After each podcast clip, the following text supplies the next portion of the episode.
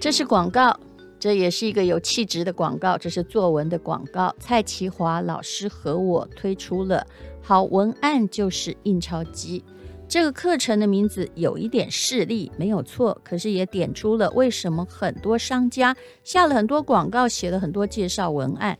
可是却没有得到销售的效果。如果你的产品真的不错的话，你要把短文写好。蔡其华老师栽培出非常多的文学奖得主，甚至不会写作文的，被他一点就通了。如果你想要不被 IT 取代，那就要写出打动人心的短文。短文一定要看，好文案就是印钞机，一看你就会了。会写文章是一个扭转人生的方法，也是一个自我转变人生的按钮。我下的其实全是苦功，但是蔡其华老师教你的就是套路。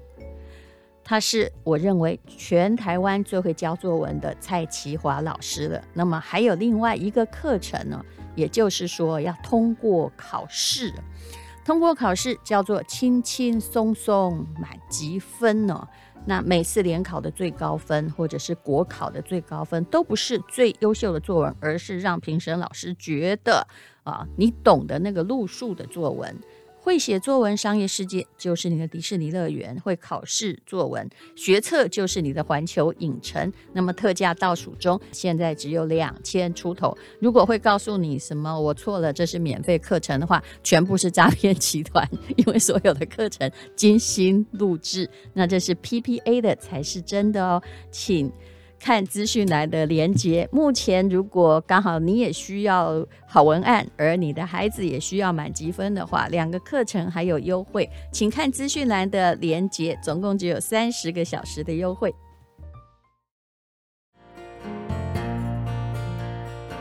今天是美好的一天，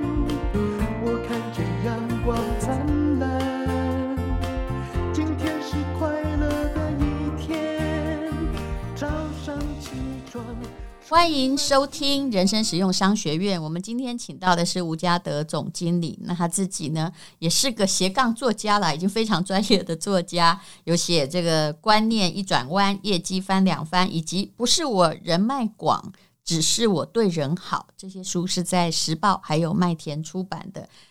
上一次我跟他聊天的时候，有讲到了办公室里面的情绪绑架，那你就举个例子吧。什么叫情绪绑架？如果我们遇到，那我们要怎么出招？好，呃，我想在情绪绑架，我们先来定义哈，就是说情绪上它可能不是理智的，好，所以它比较情绪化了。那第二个绑架意思就是说，他把你跟他的关系呢，可能似是而非的做一个呃混搭，他没有梳理彼此的角色扮演。我们常讲说，现在呢，我们有主从关系，但是呢，他把好像。呃，我可能是你的儿子，但是又说我是你的员工，把儿子跟员工的角色 拿出来混搭，你想到了很多在培植第二代的问题。哎呦，我的妈呀！对，所以这个很容易理解，就是说今天呢，呃呃，董事长在骂这个部门的经理，结果原来呢，这个部门经理是董事长的儿子，那就会用觉得老爸好像在对一个儿子在训话。那当然，这个绑架跟所谓的一种情绪勒索呢，就会在职场跟呃。呃，原生家庭里面去互相的干扰，嗯，对，所以对我来讲很重要的应该是说，在职场当中呢，很多员工他们都会把身份角色，呃，把它混为一谈。我举最明显的哦，在以前发生的案例，以前呢，我我有一个同事呢，我们可能一起进了公司，可是呢，我因为升迁，我成为部门的主管，他就成为我的部门的下属嘛，他是不是？可能比你资深，还是对，就差不多，差不多。但是他会觉得他比你某些地方强，他学校念得好，或等等等。他可能是国立大学，或者是私立大学的，所以他还是有一种优越感。可是等到为了 KPI，我在检讨业绩的时候，我说：“哎，那个张三，呃，目前的状况好像业绩不如预期哦。那你你最后还有一个礼拜，可能需要再加加点努力，然后把业绩拉上来。”然后他突然跟我说：“哎，嘉德。”你怎么可以这样子对我？我们三年前同事一场，我帮你多少忙？你现在用主管的口气在对我，我我觉得我很不舒服。你用刚刚这么平和的口气，他都受不了。对，所以，所以可想而知，他的内心的那种玻璃心跟那种认知，其实就一开始就错了。其实他这句话很早就想说了，对，嗯，只是在这个时候终于找到一个缺口出来。所以人，人人一定是在想说，哎，为什么升官的不是我？为什么呃？呃，被宠爱的不是我，所以呢，当他开始吃味、吃醋的时候，他终究会把这种职职场的情绪跟所谓的一种角色混淆之后，然后透过你跟他以前的美好的呃状态呢，来变成是现在他不能接受我们彼此之间关系的结果。那你怎么解决？哦，我们还是要实事求是嘛。当然，我还是这么说嘛。哦，依情我们呃是好朋友，依理我们有所谓的分际，就是我现在是主管，你现在是呃我下面的部署。那因为我们要来看的是说，如果我们现在没有恰如其分的把工作做好，到了年底，到了呃整整体的检讨的时候，我还是会被我更上面的老板检讨。那我会告诉他，那换位思考，如果你是我，不然你告诉我你会怎么做？其实你只是要告诉他，用一句话来掉替代，就是我其实是为你好，也为我们两个人好。对，嗯、这是一种互惠双赢的角度，嗯、就是说我今天的要求，如果你觉得不合理，那请告诉我，你可以用什么更好的方法来取代我刚刚的模式。那他有听吗？哦，他当然听得进去，真的、哦。对，我觉得，呃，或许这就是在职场沟通学一个很重要的思维，就是同理心嘛。而这同理心，呃，我常讲说，今天如果你是我，你怎么做？你做给我看。那如果我觉得有道理，我听你的。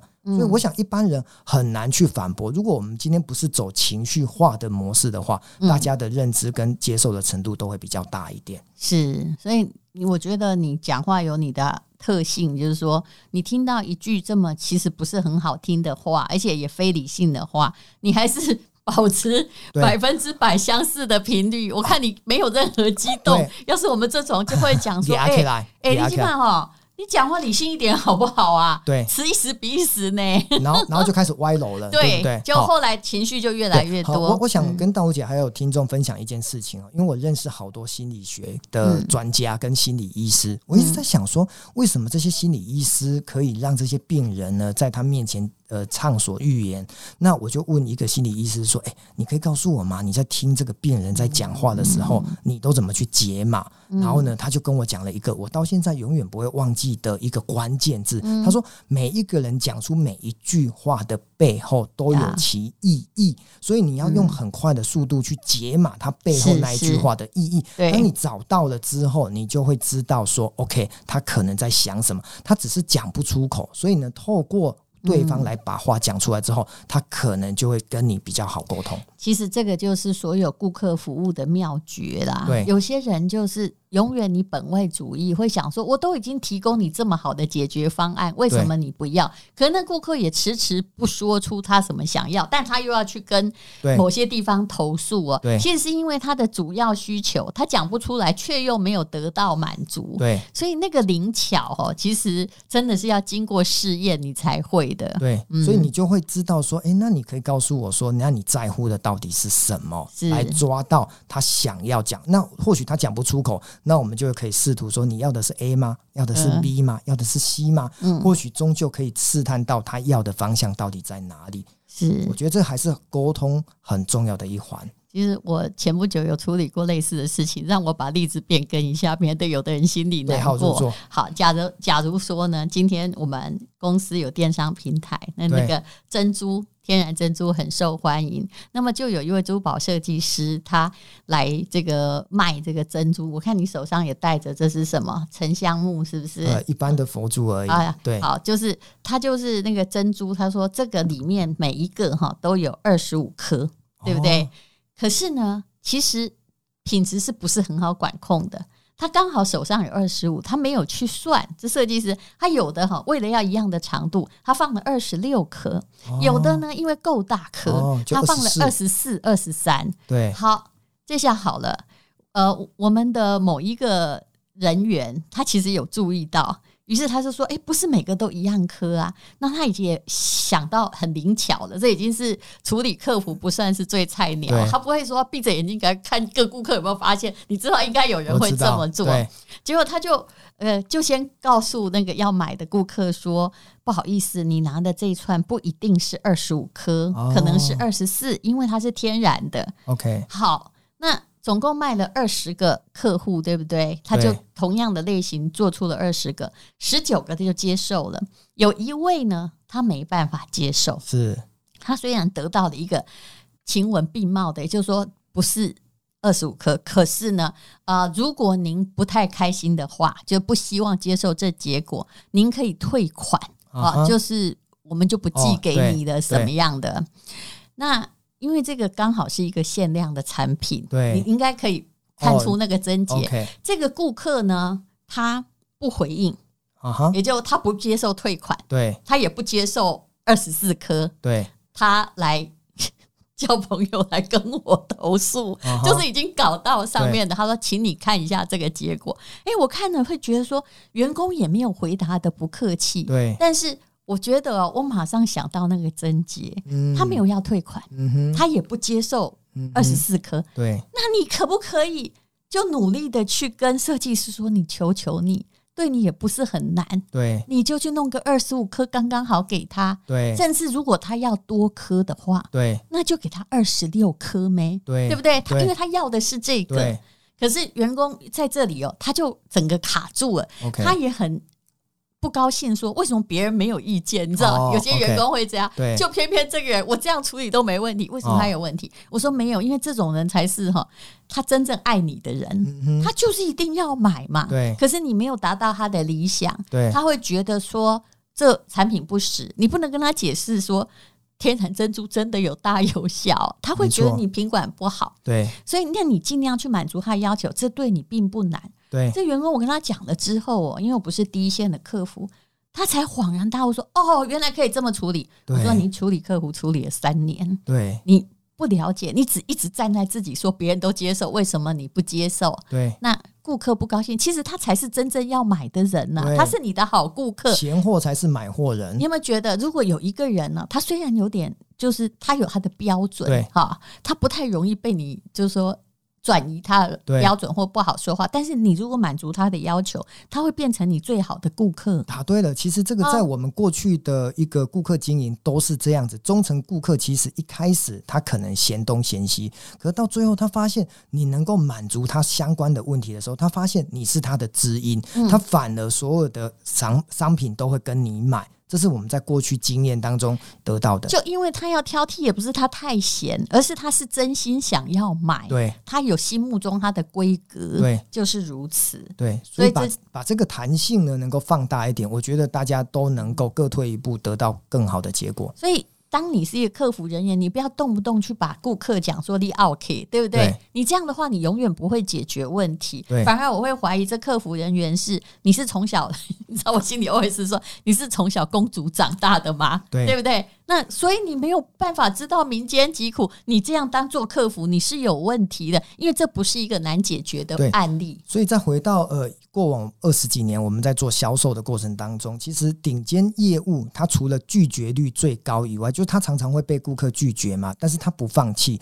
但是有第二个很重要的，我认为就是因为他常常处理很棘手的案例，让他的经验值变得更丰富，而以便后续的成交速度就变更快了。是，所以各位，其实有时候真的闲货是买货人，你要去看看你有没有站在别人的鞋子来解决那问题。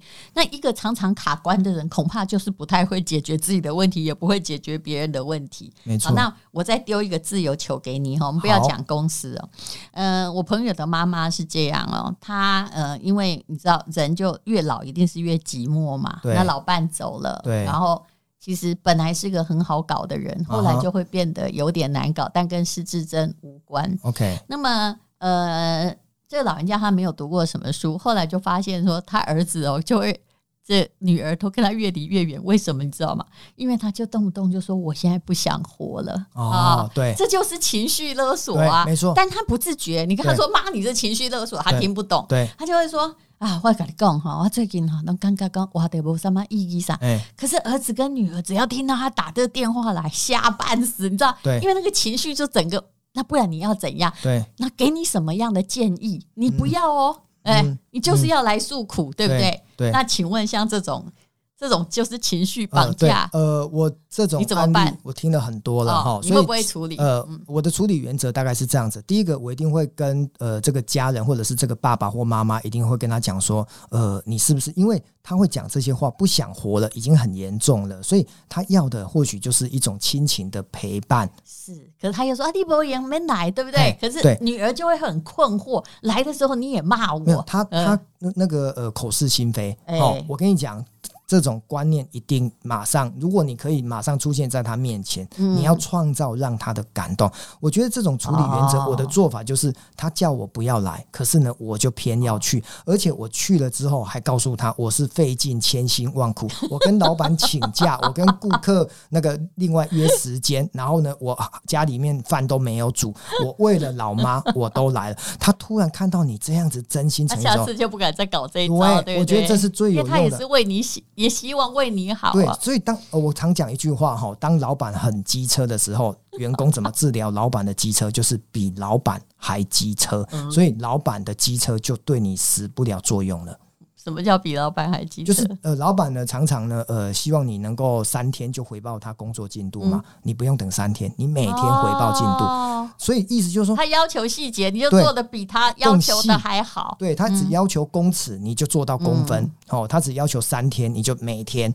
类似这个概念，对。不过用情绪勒索，常常得不到好结果，因为像你这样善体人意的不多。当他这个妈妈哦一直在说啊，我这么刚刚我对不起，其实他很爱护他的生命。比如说新冠肺炎，他小孩要请他出来吃饭，他还死不出来，因为他觉得他会被传染。所以他讲的、他做的事情跟他嘴里说的其实是两回事嘛。然后，但是他的小孩就是。每次打都好害怕哦，对，就我这朋友就整个新冠肺炎躲了一年多不去见他妈。对，我在教第二招啊哈，因为呃人跟人的沟通除了呃面对面，再来就是声音。第三个就是文字，我会三者并用。面对面呢是九九一次，传个讯息，对，然后传个讯息，然后告诉妈妈我多么爱你，然后呢祝福 你有没有吃饭呢？其实这个简讯花你两分钟，而且不会听到对方说他快要死了，你就每天先发制人，长辈图就传给他，然后呢他看到 哎呦我的孩子传，每天早安，对，呃晨昏定省嘛，那就会觉得很开心，然后三不五时呢打一通电话给他，然后你。去你去想一件事情哦，比如说，呃，我打给淡如姐打了三次。都没接到，你都没接到，那你会觉得不好意思？理应会嘛。所以第四通电话我们通了之后，我就说妈，你看我已经打了三通，我多么关心你啊！哦，自己还把自己呃描述了一番。你知道他就是不会接电话，对，因为他喜欢吃这一套啦。一个要求讨爱的人，他喜欢的就是爱嘛。所以你这个就是，当然你说迎合他也对，但是你要抓到他内心要的就是你有没有重视他。当你让他感觉到你这个孩子重视妈妈的时候。之后，我相信他可能就比较不会来吵你了。对，就第一，不要这个从 A 来讲是不要用情绪绑架；对 B 而言，你要学到情绪绑架的方法。对，其实跟这些人而言，跟对老板是一样的。对，对你要求这个，我做到更多，对，做到让你烦。我现在终于知道早安图的作用。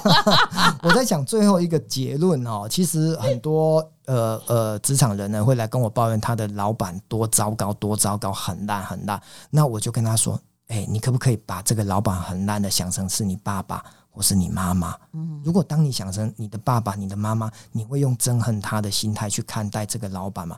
他说，可是不一样啊。我说对，但是呢，你把角色先换一下之后，你的人的。对事情的看法，你可能会稍微有理智一点，因为你不会只是一直为了讨厌而讨厌。对，我觉得这一点是我常常跟很多的身边的工作者，他用情绪要绑架你，然后你用自己的愤怒的情绪又绑架了自己。那这样子作茧自缚，只会越来越不舒服。嗯。好，今天非常谢谢吴家德，谢谢，不客气。因为今天又可以，今天又可以。